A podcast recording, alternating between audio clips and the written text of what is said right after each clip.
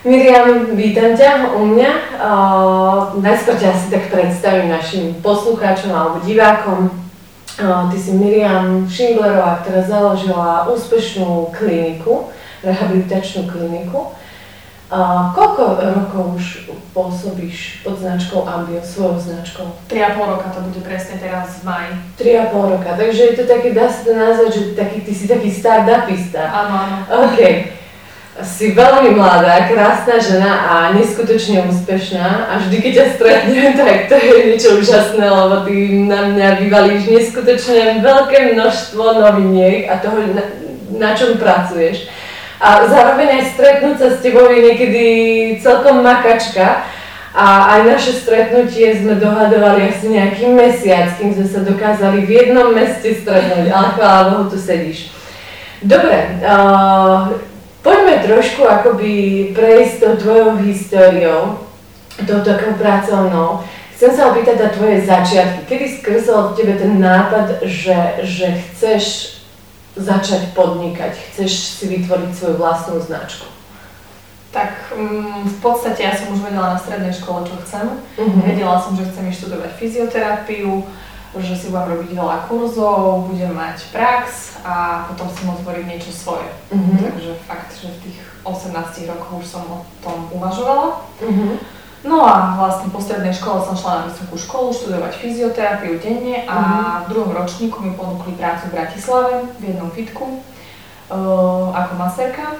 Mm-hmm. Som tam mala zamestnanie v podstate a um, chodila som do školy, od rána do tretej a od mhm. tretej do 9 som pracovala. Mm-hmm. Cez víkendy som sa učila a stále som mala tú vidinu a ten cieľ, že raz budem mať svoje. Mm-hmm. Takže teraz zamakám a potom to bude o inom. No a v podstate doštudovala som magistra a hneď som si otvorila svoje ambio. Mm-hmm. Čiže ty hneď po škole už, už viedli tvoje kroky, že chceš mať vlastné ambio. Dobre, a, a čo bolo zle na zamestnaní? prečo, prečo práve si chcela hneď, že, že bola tá tam vidina, že, že chceš byť sama? O, tak najskôr som bola v tom fitku a potom som ešte šla robiť do nemocnice. Mm-hmm. Mm, bolo to súkromné, no a v nemocniciach sa mi nepáčil veľmi ten systém. Uh-huh. V podstate každý pacient musel ísť doktorovi, tam boli čakačky 3 mesiace a na rehabilitáciu čakačky mesiac. Uh-huh. A keď som videla, čo majú predpísané, akú terapiu a videla som, že ja neviem, majú vysunutú platničku tí ľudia a dostali elektroliečbu s magnetom, čo som vedela v podstate, že im nepomôže, ale mm. lekár to musel predpísať, lebo je to najlepšie radené z poisťovne. Mm-hmm. Takže tí ľudia chodili stále do kolečka, do kolečka, tie problémy sa nikdy nevyriešili, lebo proste treba tam spraviť manuálne techniky, tiež 15 minút to je maličko, normálne mm-hmm. treba spraviť hodinovú terapiu a základ je cvičenie v podstate, aby sa mm-hmm. tie svaly a celá tá postúra nejak napravila a udržala sa, aby v podstate mm-hmm. nevznikali stále tie isté problémy dokola. No a Um, v tých prácach to vždy bolo také, že toto spravíš a bude to takto, takto, takto. Mm. A v každej tej robote sa mi nepáčil nejak ten pracovný systém. Hej? Že som bola obmedzená či časom, alebo fakt tie terapie, nemohla mm. som si robiť, čo som ja uznala za vhodné. Takže som si povedala, že si otvorím svoje a spravím to úplne inak. Preto mhm. mám aj súkromné rehabilitačné centrum, nechcela som zmluvu s poisťovňami, v podstate funguje to tak, že klient u nás má hodinovú terapiu, kde sa mu máme čas venovať. Terapeut, čo uzná za vhodné, tak tomu spraví. Uh-huh. Takže ty si mala taký, také rebelské myšlienky, áno. nepáčil sa ti systém a, a chcela si to robiť inak. A myslím si, že s týmto sa stretáva veľmi veľa mladých ľudí. Stretávajú sa s tými myšlienkami typu, že zamestnanie mi tak nevyhovuje, nepáči sa mi, ako to robiť a tak ďalej a, a chcú niečo svoje, napriek tomu veľakrát k tomu nepríde a nemajú tú odvahu o, niečo si otvoriť. Predsa len, kde, kde si zmobilizovala všetky tie sily a respektíve to všetko, čo si potrebovala k tomu, aby si otvorila nejaký ten priestor? Tak v podstate mm, mala som veľmi veľkú podporu v rodine, či už mm-hmm. mamina, otec alebo celkovo okolie ma že podporovalo, takže mm-hmm. to mhm. bolo veľmi pre mňa dôležité, takže mi aj pomáhali s nejakými vecami, čo som ja nevedela. Mm-hmm. No a... Mm-hmm. dobre, čiže v podstate si mala nejakú tú oporu mm-hmm. v rodine, kde ti pomáhali. Asi je dôležité povedať takisto, že ty si nešla tou takou bežnou cestou, typu, že som fyzio a otvorím si nejakú vlastnú malú miestnosť, kde budem mať jeden stolík a budem tam masírovať od rána do večera ľudí. Ty si rovno otvorila veľkú rehabilitačnú kliniku. Prečo práve takáto cesta?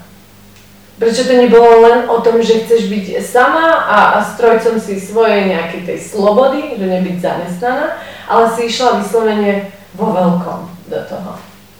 V podstate to bola aj taká zhoda náhod, lebo najskôr som uvažovala, že mm-hmm. budem sama a že možno si zoberiem ešte jednu miesto, mm-hmm. a potom si tam zamestnám nejakého terapeuta. No a v podstate pozerala som priestory a zrazu prišiel priestor, mm-hmm. takto a mal 130 metrov, 5 mm-hmm. miestností, takže som si povedala, toto je ono, tu chcem mať kliniku, takže je to vo väčšom, ako som aj chcela. No a v podstate celkovo podľa mňa to treba posúvať ďalej, treba aj tých mm-hmm. ľudí motivovať, vzdelávať a proste mm-hmm. trošku posunúť to zdravotníctvo na vyššiu úroveň.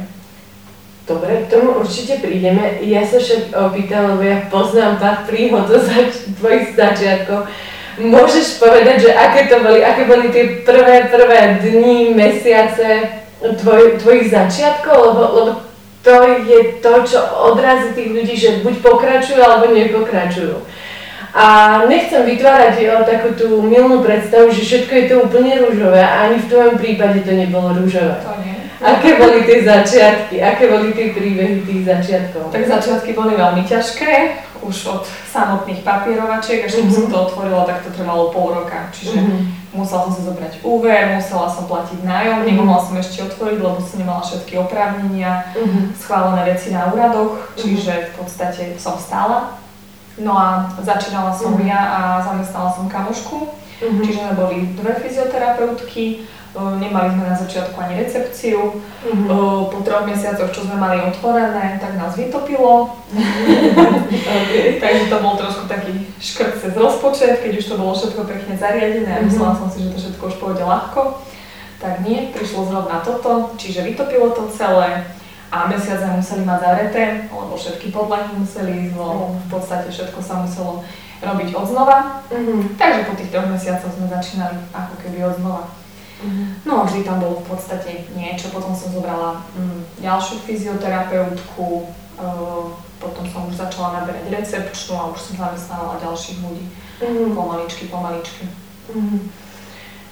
Ty máš uh, veľmi úspešný brand, ktorý je už známy. Uh, väčšinou sa spája tvoj brand uh, s fightermi, s MMA. Eh, veľmi populárnym športom momentálne, ale celkovo aj veľa športovcov alebo známych osobností k tebe chodí. Ako sa dá vybudovať tak silný brand, ako máš už ty momentálne po v podstate 3,5 roku, čo je dosť malinko?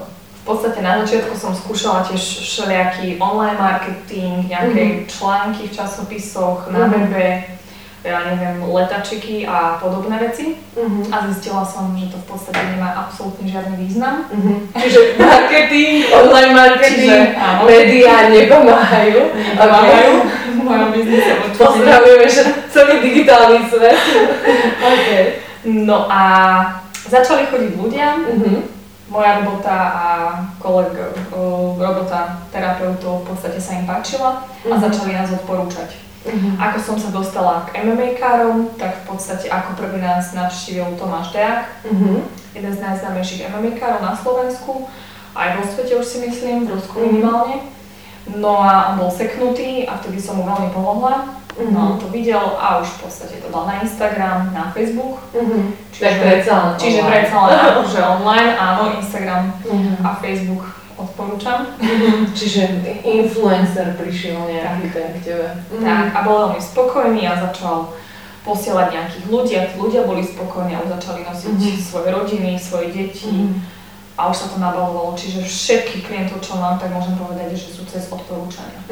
Takže je to viac menej ten taký referenčný biznis alebo mm-hmm. vzťahový biznis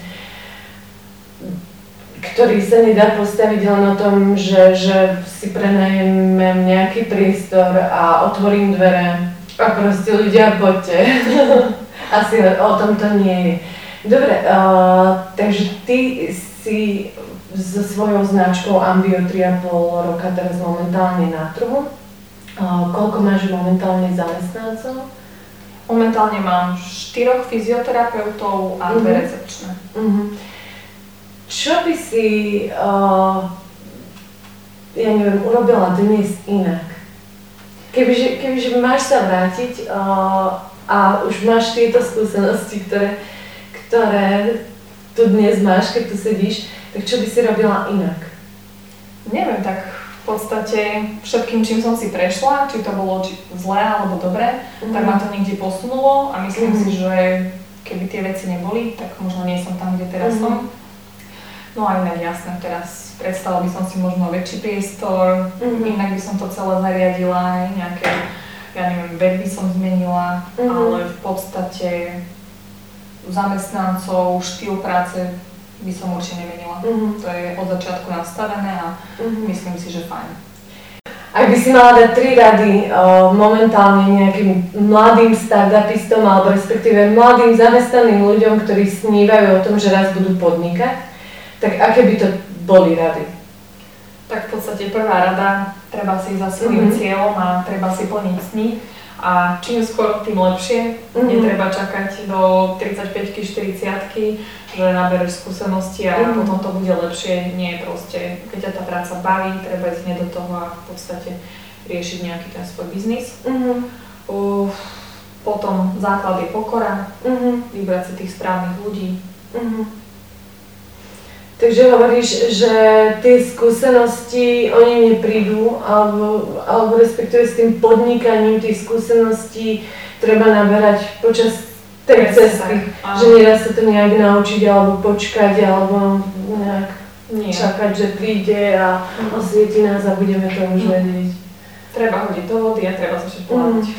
Dobre, momentálne uh, ako ty vidíš tú svoju cestu? Aká bola, keď sa na ňu pozrieš? Tak moja cesta fú, bola ťažká, uh-huh. pekná, ale za všetko som vďačná. Uh-huh. Myslím si, že na to, čo som sa dala v podstate, to vypálilo veľmi dobre. Uh-huh. Až takto som to nečakala.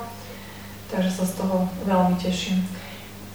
Dobre, uh, ja trošku rýpnem, lebo veľakrát je také zidealizované to, že keď, keď mladý človek uh, je v zamestnaní, a to bol aj môj prípad, tak si myslel, že tak by som to spravil, tak by som to spravil. A, a má zidealizované to, že, že aké je vlastne podnikanie, jednoduché, lebo sme si mm, pánmi vlastného času všetkého a je to veľmi easy a perfektné a ešte aj zarábame veľa peňazí. Takže rýpnem do toho, že tá cesta bola ťažká. V čom bola pre teba ťažká? Tak v podstate nebolo to o tom, že po pracovnej dobe skončím a čistá hlava, uh-huh. ale neustále musíš niečo riešiť, hej, uh-huh. aby si sa posunula niekde vpred. Tým, že máš zamestnancov, tak uh-huh. stále musíš niečo riešiť, či už uh-huh. personálne veci, alebo uh-huh. nejaké papierovačky, uh-huh. takže je toho veľmi veľa. Ja si z tohto zvyknem niekedy srandu robiť, že v jednej osobe máš uh, účtovníka, máš uh, marketéra, máš, uh, ja neviem, v mojom prípade kouča, lektora, potom obchodníka a tak ďalej, tak ďalej. Aké sú tie tvoje funkcie? Moje funkcie sú no, fyzioterapeut, riadiť celú prevádzku, mm-hmm. ešte tie prednášky robím, mm-hmm. áno, robím si obchodníčku, chodím na stretnutia, mm-hmm. komunikujem strašne veľa vecí. Uh, áno, v podstate ten marketing som si musela mm-hmm. nastaviť, hej, či už na Facebooku, na Instagrame, ja neviem, príspevky, kedy sa budú dávať, v akej forme, mm-hmm.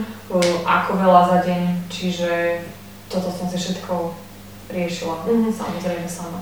Takže môžeme povedať, aby sme uh, to tak uviedli na pravú mieru, že súhlasíš s tým, že keď sa uh, nejak takže odhodla niekto ísť podnikať, tak nie je to len o tom, že je dobrý v jednej veci a to je v tej, ktorej chce podnikať, že, že, že to je to, že vie to robiť, otvorí dvere a ľudia prídu, ale že musí počítať akoby s tým, že, že práve to, čo rozdeľuje tých ľudí od úspešných po menej úspešných, je tá taká všestrannosť toho človeka, že dokáže prevziať aj iné role.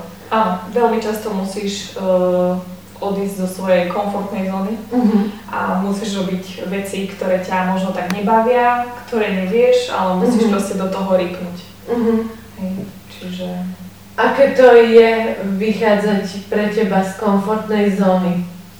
Tak podľa mňa vychádzanie z komfortnej zóny pre každého ťažké, mm-hmm. nekomfortné, mm-hmm. ale dá sa to. Proste keď máš ten cieľ a mm-hmm. vieš za čím ideš a prečo to robíš, mm-hmm. tak si ideš veľmi rada a zase sa to niekde posunie a na konci dňa si šťastná, tešíš sa z toho. Ja som napríklad v živote nevedela rozprávať, v živote som si nemyslela, že budem robiť prednášky pre 150 ľudí mm-hmm.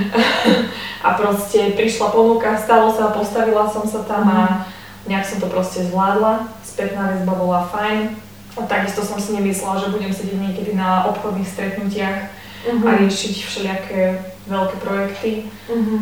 No a prišlo to nejak samo a už potom je to také spontánne. Jedno stretnutie, druhé, tretie, štvrté a piaté mm. už ideš úplne v pohode. Čiže opäť ja, ja do toho tak vchádzam, lebo to sú to presne tie veci, ktoré ja vždy sa snažím tým mladým ľuďom povedať, že sebavedomie nie je vrodená vlastnosť, neexistuje to, že by sme prišli a niekto je sebavedomý a niekto nie je sebavedomý, ale je to o tom, že tou skúsenosťou naberáme to sebavedomie a hlavne mimo komfortnej zóny, čo nie je úplne až tak príjemné. Presne tak.